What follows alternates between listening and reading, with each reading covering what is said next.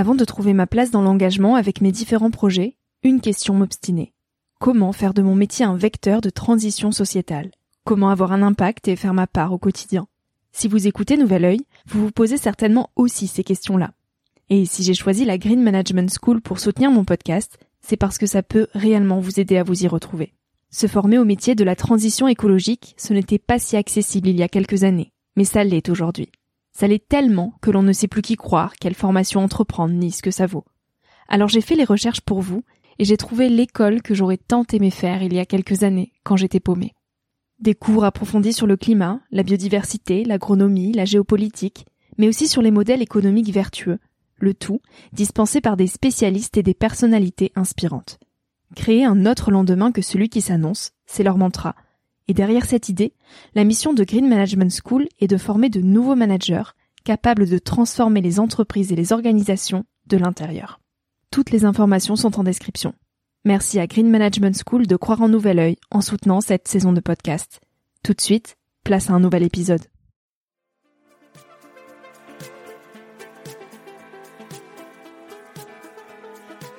Hello, je suis Victoria et j'ai 24 ans.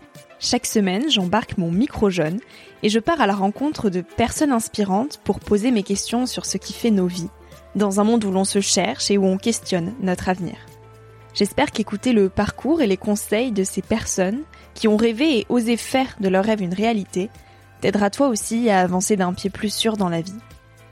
Alors je t'invite à emprunter un nouvel œil pour regarder le monde sous un autre angle, pour te recentrer sur ce qui est essentiel et sur qui tu es pour t'aider à trouver ton chemin et surtout à oser.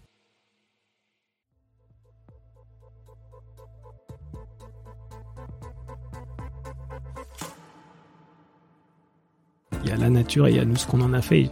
J'ai compris à quel point l'environnement détermine notre vision du monde. Ça, autour de quoi tu es entouré va déterminer comment tu perçois le monde, comment tu te perçois. Donc, si tu es dans du béton, tu as des voitures, tu regardes des séries, tu as un imaginaire qui est là, c'est des constructions. Et que plus on les déconstruit, sans tout rejeter de la modernité, hein, on est plus en phase avec peut-être qui on est.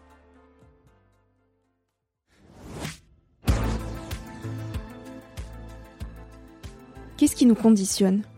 Pour Marc de la Ménardière, nos actions sont le fruit de ce qu'il se passe dans notre tête.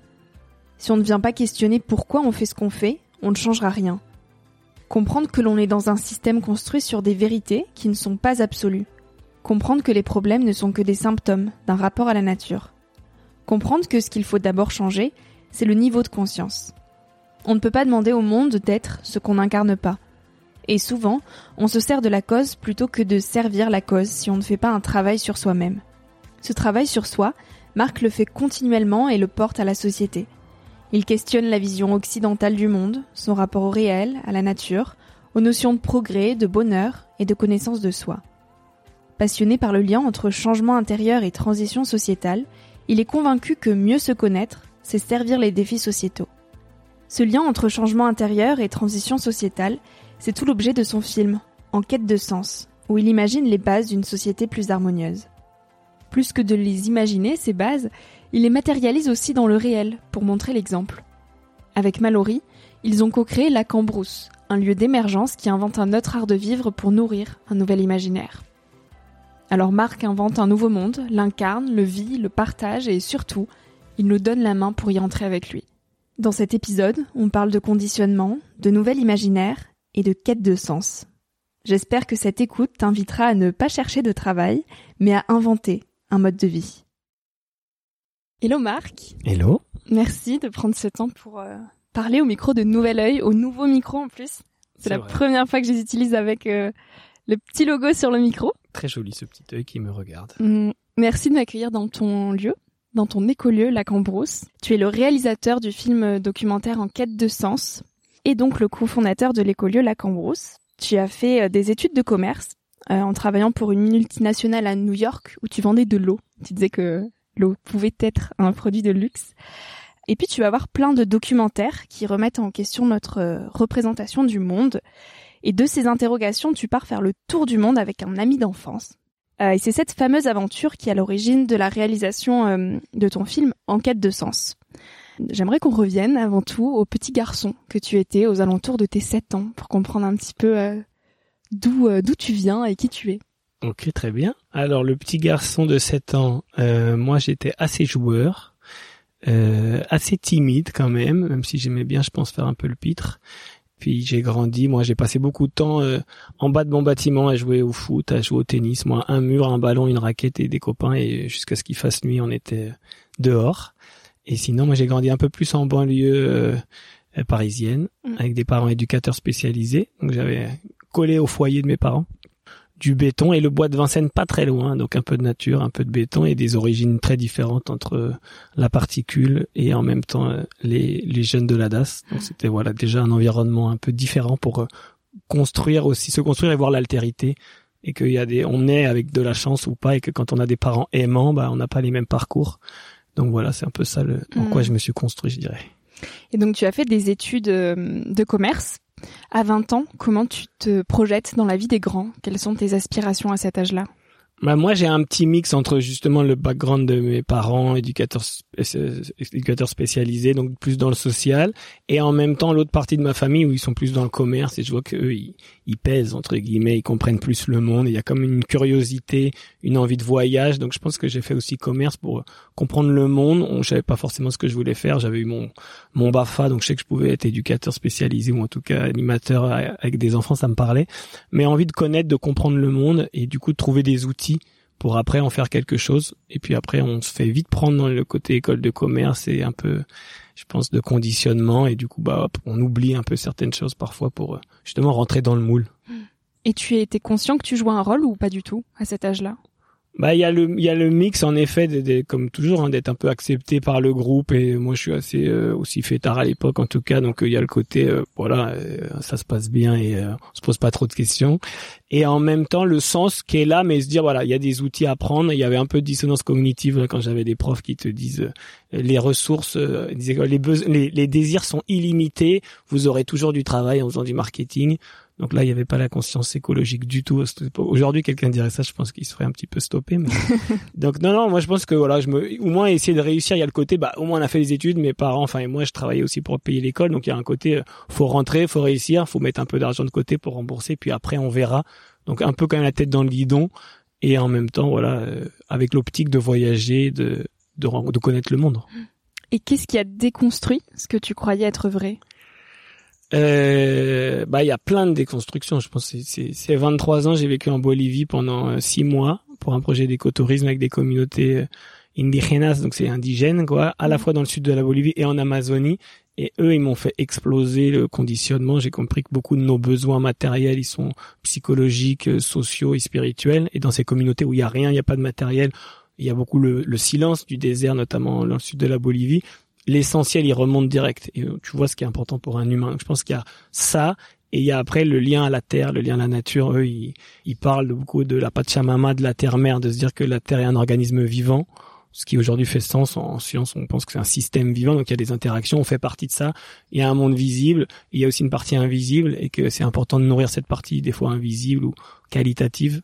Et donc je pense que ouais, de vivre dans des communautés, de voir un autre rapport à la nature, un autre rapport à l'intériorité, et de voir la joie qu'il y avait aussi dans des gens qui n'ont pas grand chose et tout ce qu'ils m'ont appris et la sagesse de certains de ces hommes, je pense que ça, ça m'a ouais, ouvert. Et qu'est-ce que justement tu as compris qui était essentiel et au contraire, qu'est-ce qui était futile? À ton retour en France, comment tu as fait le tri? Bah moi je me rappelle surtout du retour après avoir passé du temps en Amazonie. Je me rappelle à la fin il m'a dit toi t'es né, on est né cul nu dans la nature et pas dans le béton et même si toi euh, tu passais plus de temps avec nous encore, tu verrais que la nature te parle et qu'il y a des mm. intuitions, il y a des choses. Et je me rappelle être revenu à côté de, de Bobigny là quand je suis arrivé et là j'ai vu le béton et genre ça m'a vraiment, mais c'était violent quoi, de me dire ah ouais en fait il y a la nature et il y a nous ce qu'on en a fait.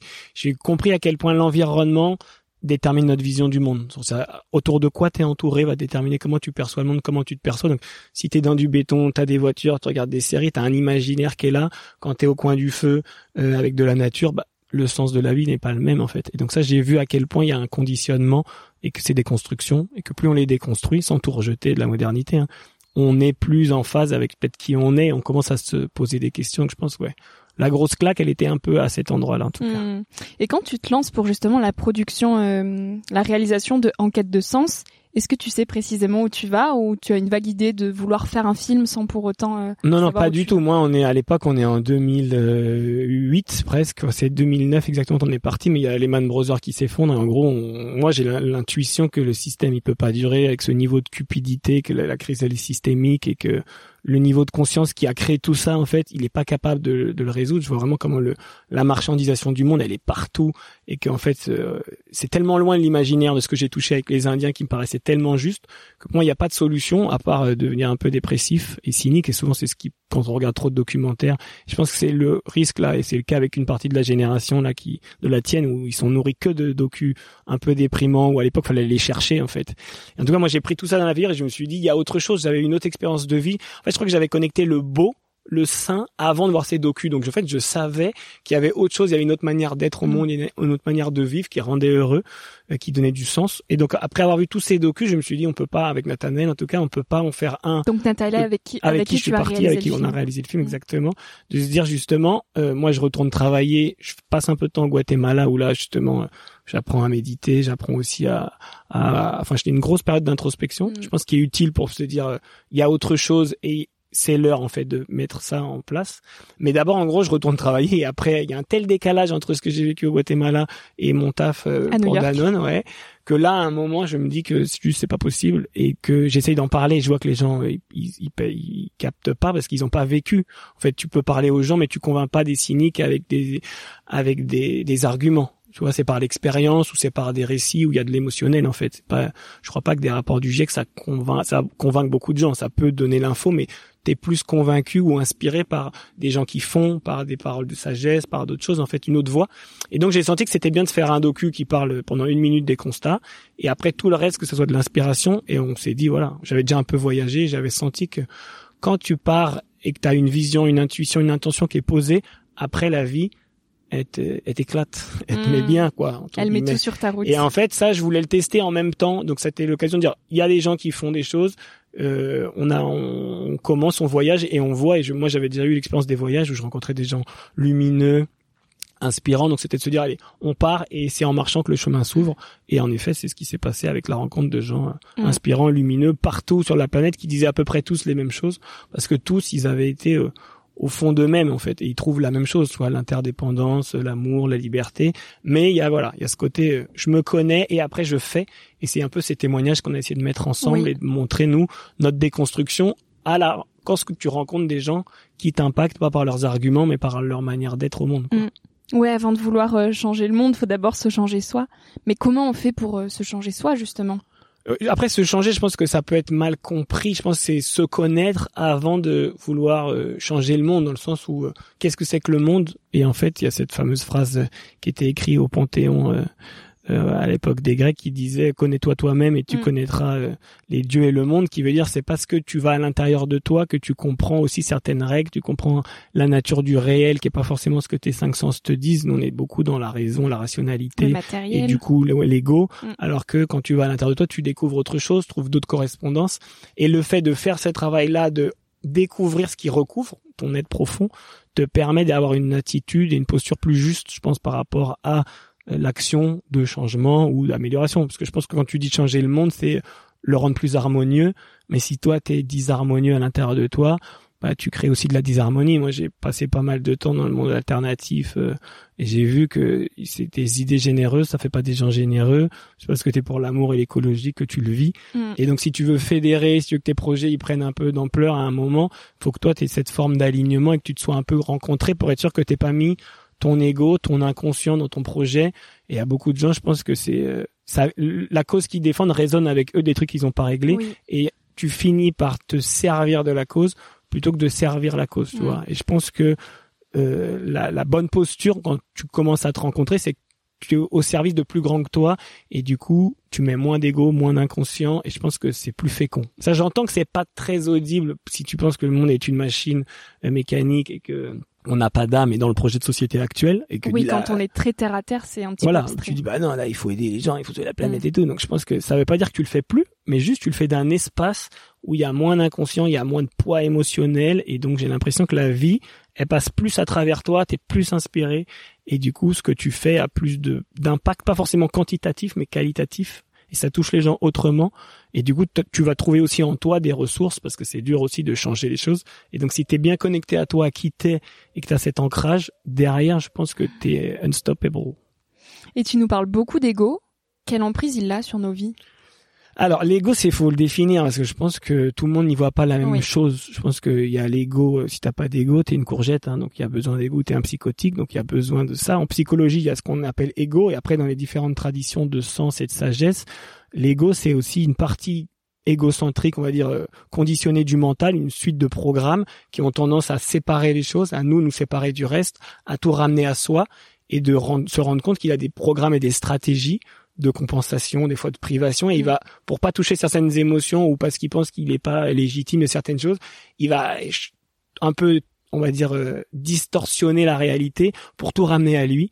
Et ça, je pense que c'est, moi, je dis souvent dans les conférences, le plus grand lobby, c'est pas Monsanto ou Total, c'est l'ego, parce que il est partout. Et je pense que même les structures qu'on a créées, c'est aussi pour moi une, un fractal ou une, une, une, symbolique de notre ego. Donc on a mis ce qu'on a à l'intérieur à l'extérieur dans mm. des entreprises qui prennent pour elles et qui font pas attention à ce qu'elles détruisent autour. La bonne nouvelle, c'est que toutes les traditions de sens, que ce soit en Orient ou en Occident, nous disent qu'il y a une fantastique découverte à faire en nous-mêmes. Et à partir du moment où tu vas à l'intérieur de toi, que tu observes cet ego, tu te rends compte que t'es pas cet ego puisque tu peux l'observer. Et donc il y a une autre partie de toi qui est plus consciente, qui est plus lucide, qui est plus sage.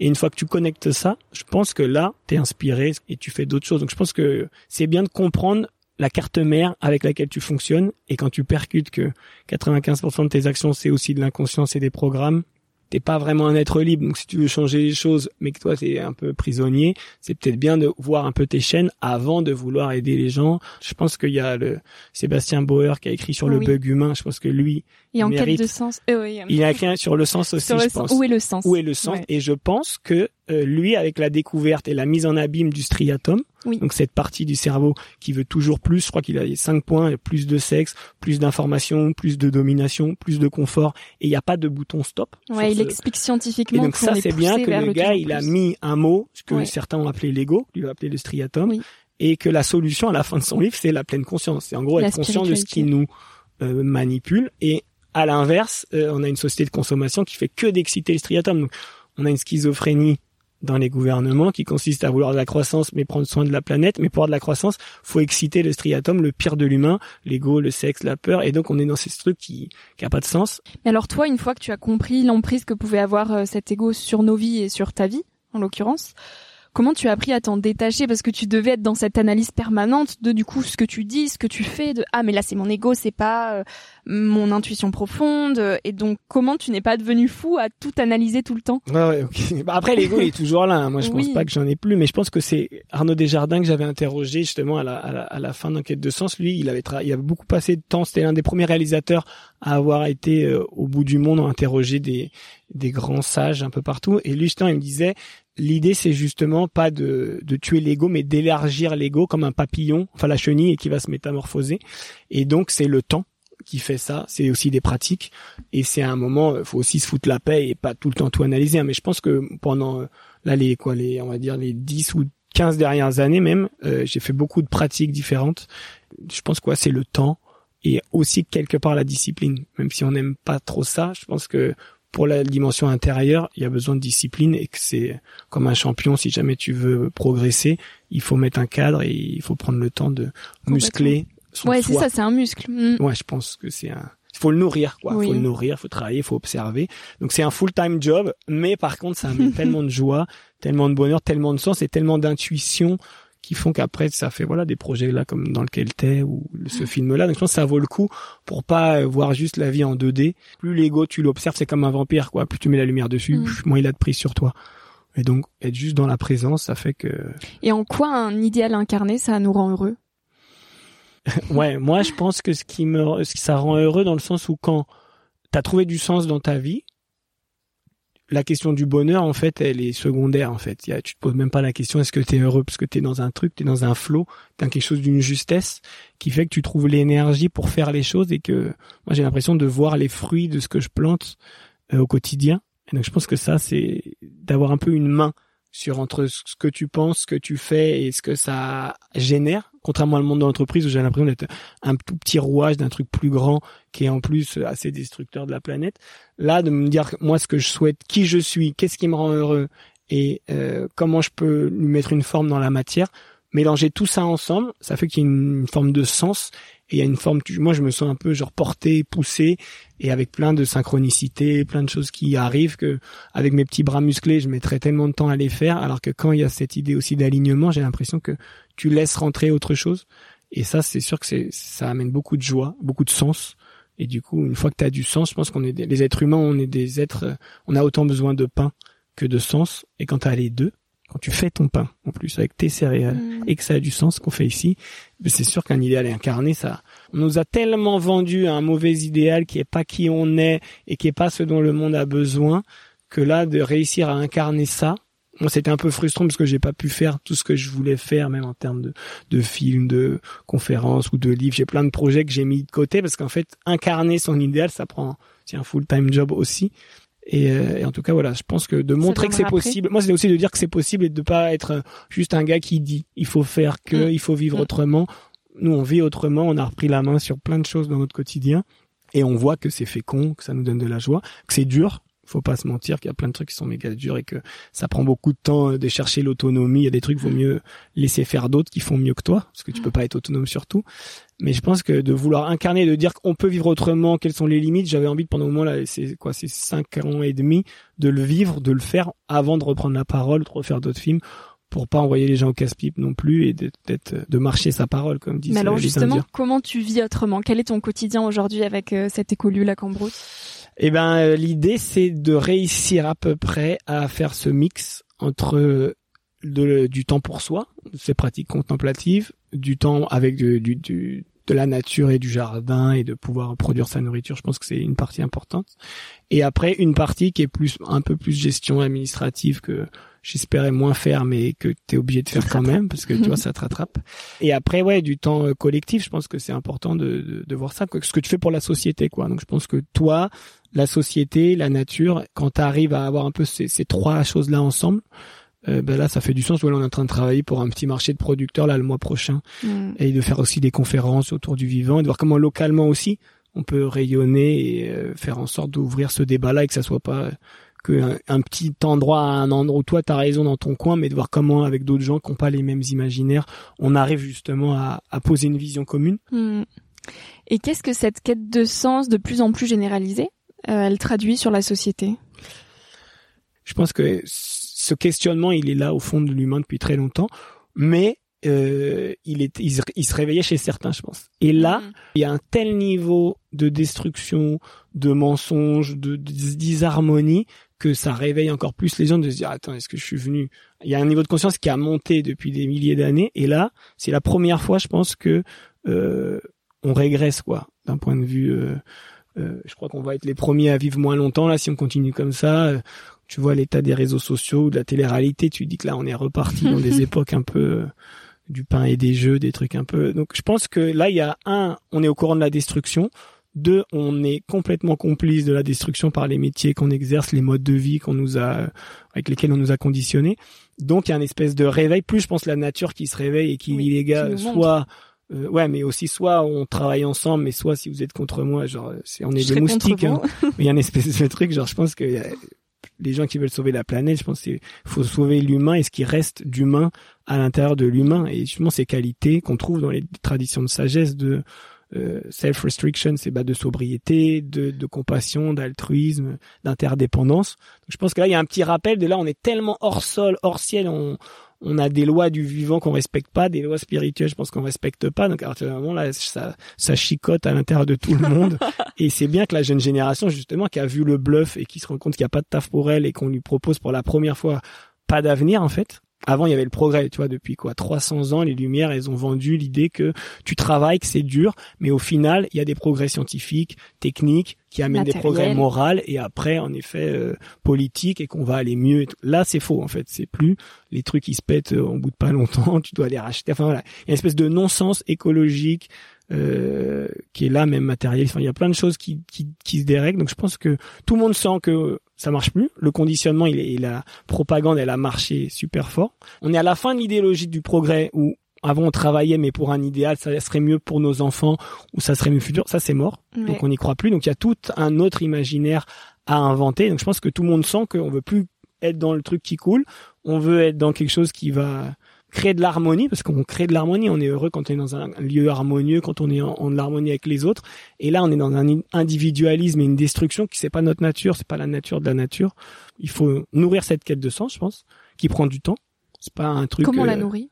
Bah, je pense que c'est des lectures, c'est des voyages. Du coup, Je mettrai euh, les, les liens de tous tes documentaires qui t'ont Ouais. aidé. euh. Mais je pense qu'en effet, c'est prendre conscience et après c'est qui je suis et euh, il y a plein de gens qui ont écrit euh, de magnifiques choses qui nourrissent l'âme, l'esprit euh, sur cette question-là depuis euh, des milliers d'années qui sont c'est intemporel en fait. Et, euh, et je pense d'être en harmonie avec soi et son environnement et d'être capable de se connaître pour pouvoir interagir avec les autres et créer de l'harmonie, c'est c'est universel en fait.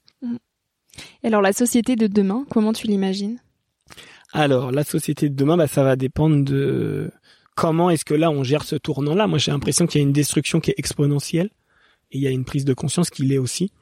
Moi, j'aurais, enfin, j'aurais rêvé il y a quoi, il y a 12 ans quand on a fait ça, d'imaginer que la jeunesse, elle va pas travailler euh, parce qu'il y a pas d'avenir en fait. Je pense que c'est un signal faible et très fort de dire quand c'est les adultes, les enfants qui disent aux adultes euh, là vous déconnez en fait, il se passe quelque chose. Donc je pense que ils ont commencé un peu à renverser la table. Donc je pense que ça, je vois là cet été, j'ai vu le niveau des des débats un peu corporate sur euh, sur euh, la, la planète, le réchauffement climatique, qui est vraiment un symptôme. C'est un truc tellement plus vaste que je pense qu'il faut pas mettre tous ses œufs dans le même panier et que il y a la biodiversité. Enfin, même si demain on pouvait résoudre le problème du réchauffement climatique, cette société elle resterait très laide en fait. Donc je pense que c'est important de pas prendre que ce curseur-là en fait. Et d'aller de- en profondeur, ouais, creuser la qu'est-ce que ouais, tout ce qu'on disait un peu avant quoi, c'est quoi le, le sens, c'est quoi Ouais. ce récit qui je pense est un récit justement métaphysique. C'est pas un, on doit pas inventer un récit nous les gentils écolos et de se dire euh, maintenant euh, ça va être la coopération, ça va être euh, enfin je pense que c'est pas un truc à inventer et que la science elle a déjà des bouts de pistes qui nous disent ce que c'est qu'un humain, ce que comment fonctionne la biodiversité, certaines hypothèses métaphysiques qui arrivent. Et je pense que si on met tout ça bout à bout, c'est ce que j'aimerais bien pouvoir faire aussi dans un prochain documentaire, et qu'on commence à relier tout ce qui semble être séparé, je pense que tout a été dit, mais tout n'a pas encore été relié, là on amène un autre imaginaire, et après le monde de demain, entre guillemets, il peut naître cette vision d'une écologie euh, inspirante dans le sens où on reconstruit en fait et on rebâtit un peu autrement. Donc je pense qu'il va y avoir quelques années qui vont être un peu dures et qui vont être un peu noires et que le système il va pas lâcher comme ça. Donc on va être vers un peu plus de contrôle, un peu plus de de propagande et euh, voilà. Je pense que de d'inégalité et puis à un moment commencer à construire à côté des d'autres choses, montrer qu'on peut vivre autrement et puis après faire un système que toutes ces petites initiatives là, toute cette vision euh, incarnée et, euh, et partagée va faire que l'autre va ren- rendre l'ancien système obsolète quoi. J'aimerais bien en tout cas. Et après je pense que c'est c'est du plus local, c'est euh, du plus simple quoi. Et qu'il y a une puissance de la simplicité, de la modération qui existe aussi que nous on vit ici et les gens qui viennent vivre ici s'en rendent compte aussi donc je pense que c'est ça sera pas d'un coup de baguette magique mais ça je pense qu'il faut tendre vers ces valeurs là en tout cas. Et est-ce que cette bascule, elle peut se faire sans violence et euh, sans colère? Bah euh, ça c'est la question fondamentale. Je pense que de la, la question de la violence, je pense qu'en effet le système il est violent. Il y a une violence qui est euh, qui est systémique sur les espèces, euh, sur la biodiversité, sur les humains. Donc je pense qu'il y a une violence qui qui qui là qui va exploser, qui commence un peu à exploser. Moi je pense que s'il n'y a pas grand chose qui naît de la colère, de la violence de de très sain. Euh, c'est bien de je pense de la de la de l'observer et après d'en faire quelque chose De la transformer de la transmuter. Ouais, moi je pense que j'avais beaucoup de colère et enfin tous ces documentaires et c'est parce que j'ai été à l'intérieur de moi que j'ai pris cette, enfin je l'ai retourné un peu comme en aikido. Tu prends la puissance de quelque chose et hop tu le retournes contre contre l'adversaire. Limite que ça a fait euh, ce film là que ça a fait ce lieu là donc je pense que c'est un bon starter quoi mais il faut pas que ça soit sur le long terme. Donc est-ce qu'il y aura de la violence? Je pense que oui et ça risque d'arriver. Après est-ce que c'est évitable? C'est aussi évitable. Mais ça dépend du niveau de conscience qu'on a en fait et de comment ces valeurs là comment est-ce qu'on arrive à refaire société à se reparler tu vois refaire des conversations où là c'est tellement clivé dans tous les sujets, il y a plus de nuance nulle part en fait, on met les gens dans des cases, des étiquettes. Donc là, je me dis c'est déjà violent de pas réussir à dialoguer entre les différents bords. Donc je pense qu'il va y avoir une période un peu compliquée Et après, s'il avec les bons outils, les bonnes postures et les bonnes expériences, c'est ça qu'on essaie de faire aussi ici, que les gens ils expérimentent d'autres modes de vie. Quand tu fais tomber les masques, bon bah après bah t'es plus toi-même et donc il y a une autre énergie qui est là. Là on peut, mais sinon euh, je pense que là ça prend quand même un chemin qui va être un peu euh, pas foufou pendant quelques années. Et après j'espère justement que la, la conscience monte suffisamment et que assez d'humains éveillés, en gros, prennent leurs responsabilités pour l'idée.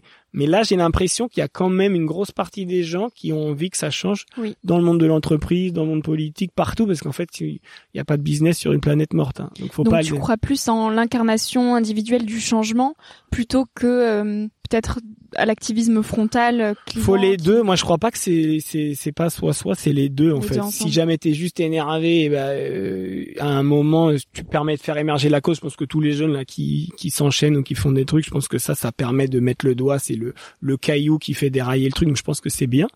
Mais après, il faut les deux, quoi. Parce que s'il y a mm. que ça, ben, c'est pas possible de fédérer autour.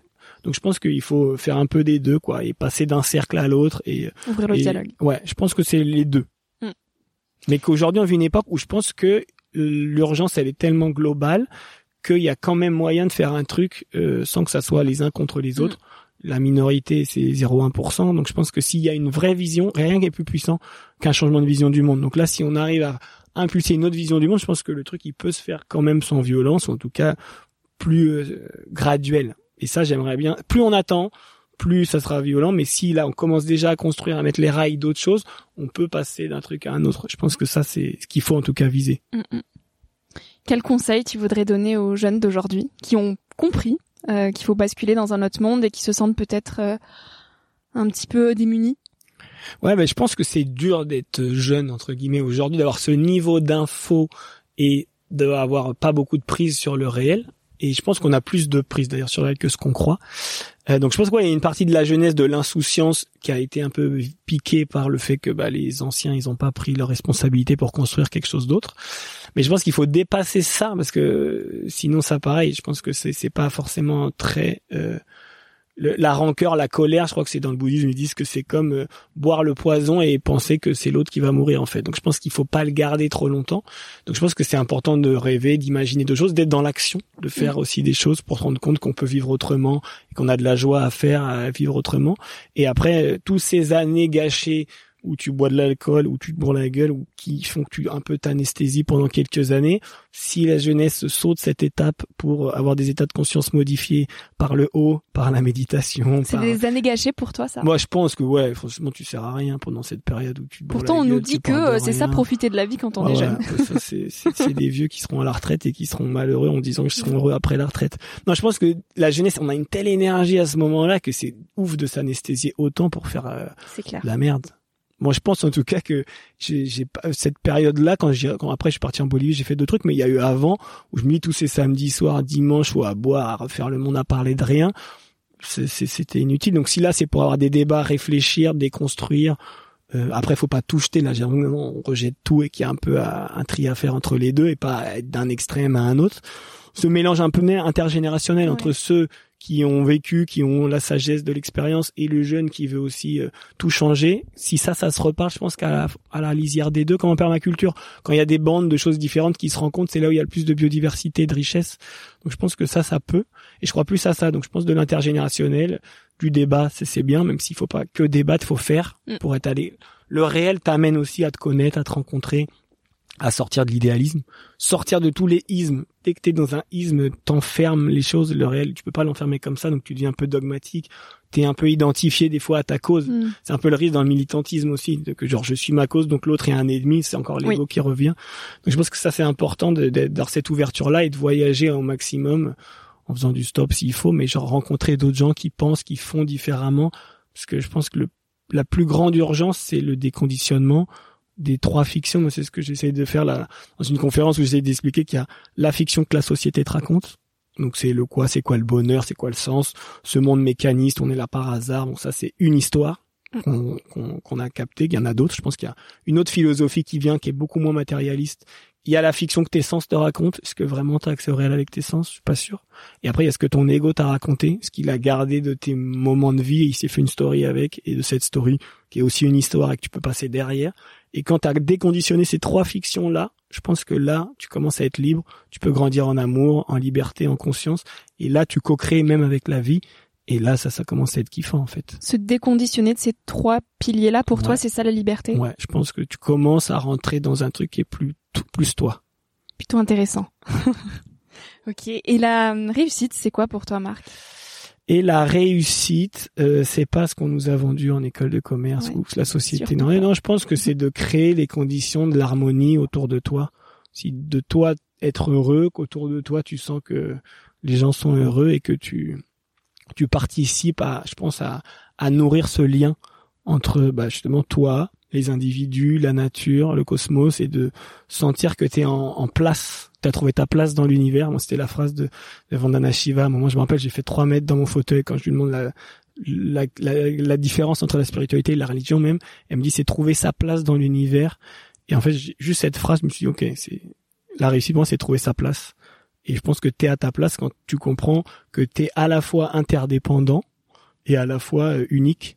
Et que dans ton unicité, dans ta, enfin, dans cette, dans cette différence, il y a quelque chose d'unique. Et quand tu arrives à exprimer ton, cette uniqueness, on dit en anglais, je pense que voilà, et que ça soit fécond, est-ce que tu laisses sur ton passage des sourires et des choses fécondes ou euh, de la destruction, du chaos, du, du, de la séparation, ça c'est une vie ratée, je pense, et que hmm. la réussite c'est quand tu participes à l'harmonie collective. Quelque chose de plus grand et que tu es au service de plus grand que toi. Je pense mm. que l'ego, il veut pour lui, alors que quand tu dépasses ça, tu es au service, tu plus dans, dans cette mission de ouais, tu sers quelque chose de plus grand que toi et quand tu sers quelque chose de plus grand que toi, ce plus grand que toi, il, joue avec toi. Il t'emporte. Il t'emporte et ça moi je fais du surf, je sais pas si toi tu tu tu t'as déjà fait mais le surf moi c'est la plus grosse métaphore, tu vois de tu regardes ce qui se passe, t'attends, et une fois que t'as bien observé les choses, tu sens que c'est ce moment-là que là tu peux mettre ton mm. petit coup de, pédale et donc t'accélères et après t'es pris par plus grand que toi et toi tu peux faire gauche droite mais la vague qui te porte, la puissance de la nature qui te porte à ce moment-là, tu es pour rien en fait. Donc toi tu peux juste te syntoniser avec elle et après la, nature elle te prend dans sa main et elle te dit enjoy the ride quoi, tu vois, kiffe. Et je pense que ça c'est ça c'est réussi. Hmm. Il y a une phrase euh, que dit euh, Satish Kumar à la fin du documentaire qui m'a beaucoup marqué, qui est euh, ne choisis pas un métier mais invente un mode de vie et tu verras des miracles. Toi, pour euh, conclure cette interview, quel petit mot de la fin tu voudrais nous partager? Bah, qu'en effet, je pense que le miracle, là, tu vois, c'est, c'est dommage, c'est pas filmé. Hmm. Mais tu vois, c'est que. On va prendre une photo. prendre une photo. Mais je pense qu'en effet, moi, j'ai, il dit exactement, il dit ne cherche pas de travail. Moi, je vais voir, il dit après tout ce voyage autour du monde, qu'est-ce que, qu'est-ce qu'on fait maintenant, en gros? Et, et il dit non, ne sois pas juste un outil pour faire de l'argent pour un, un employeur, en gros. Tu, tu peux être plus que ça. T'es un être créatif et donc euh, invente un mode de vie à toi, donc euh, qui te ressemble. Donc connais-toi toi-même. Et si tu te connais et que tu lâches prise justement avec cet ego, tu vas dans le flow, tu verras des miracles. Et je pense que en effet, que ça soit avec comment est-ce qu'on a réalisé euh, le film ou ce lieu-là, on se rend compte que de se connaître et de faire ce qu'on croit être bon et juste avec un peu se lâcher prise sur des fois euh, ce qu'on fait. En fait, on on mange pas les fruits de des fois ce qu'on a planté, accepter que c'est pour les autres et qu'il y a cette dimension un peu plus altruiste. Derrière, les miracles ils sont quotidiens. Moi, je pense qu'il y a et c'est ça qui est cool, c'est que on pense, tu vois, souvent on dit genre moi je crois euh, que ce que je vois. Mais moi, je pense que c'est l'inverse en fait. On voit que ce qu'on croit et c'est nos croyances qui déterminent ce qui se passe dans nos vies. Et le jour où tu les questionnes et le jour où tu lâches justement un peu prise, tu te rends compte que la vie, elle a envie de jouer avec toi et que ici, c'est pas ce que ça a l'air d'être. Et à partir de ce moment-là, tu commences à jouer et là, de, de tu vois des choses assez extraordinaires et moi je pense que c'est ça qui me rend heureux en tout cas c'est de sentir que je suis pas tout seul et que il y a les quatre éléments qui sont là il y a la vie qui est là et tu te sens vivant vraiment et ça je pense que c'est le mot de la fin, c'est juste il faut redevenir vivant, quoi. Et vivant, c'est voilà, enlever tout ce qui est un peu mortifère en nous, tout ce qui nous conditionne un peu trop, pour vraiment suivre cet élan. Après, ça veut pas dire qu'il n'y a pas des bas et que c'est pas tout ça. Mais à un moment, quand tu as senti cet élan, à un moment c'est trop tard. Tu peux plus Mm. après revivre dans une petite partie de toi, une petite partie de ton ego, parce que tu as envie de retrouver cette. euh, Mais c'est un peu l'élan qui nous habite quand on est enfant finalement et qu'on n'a pas tous ces, toutes ces couches de conditionnement et qu'on est toujours dans la spontanéité. Bah, c'est le message euh, même, euh, tu vois, dans les évangiles, c'est redevenez des petits enfants. Donc comment est-ce que je pense que c'est les enfants intérieurs des, Ouais. des adultes là qu'il faut réveiller et de se dire que la vie elle peut être. euh, En anglais c'est playful. Quand tu Mm. disais comment t'étais quand t'étais enfant, moi j'étais joueur et je le suis resté longtemps. Là j'apprends un peu plus la gravité en ayant un lieu, euh, des fois des salariés ou il y a des Des animaux pieds de tomates. des pieds de tomates, là on gère plein de trucs. Donc en fait il y a Des un peu ça, mais je veux pas perdre ce côté playful Ouais. de justement la vie elle est fun et que elle est dure pour certains. Et moi j'ai vécu en Bolivie avec euh, des femmes, des enfants qui travaillent dans les mines, donc je, je sais ce que ça, que la vie elle est pas fun pour tout le monde, mais même là-dedans il y avait des moments de chant, de trucs, de joie, Mm. de rire, de grâce en fait. Donc c'est pas l'environnement qui détermine aussi comment on se sent. Mais vraiment, ce qu'on a connecté en nous, et donc voilà, reconnecter cette vie en nous qui demande qu'à vivre, à, à s'épanouir, à se multiplier. Je pense que ça, c'est, c'est le conseil des sages depuis euh, 3000 ans, et je pense que c'est, faut y retourner là vite. Mm. Merci beaucoup Marc pour tous Eh ces ben, partages. De rien, merci à toi. Merci à toi d'avoir écouté l'épisode jusqu'ici. Si ce moment t'a plu, je t'invite à le partager, à laisser quelques étoiles sur iTunes ou Spotify, ou à faire une story sur Instagram pour que je puisse te repartager. En attendant de se retrouver lundi prochain, tu peux me suivre au quotidien et m'écrire sur la page Instagram Nouvel Oeil. Sur le site internet www.nouveloeil-podcast.com, tu pourras aussi t'abonner à ma newsletter. J'y partage des inspirations, des nouvelles, des astuces et des petites choses qui font notre quotidien. Je te dis à la semaine prochaine pour de nouvelles aventures et en attendant, savoure la vie comme il se doit et fais des choses folles.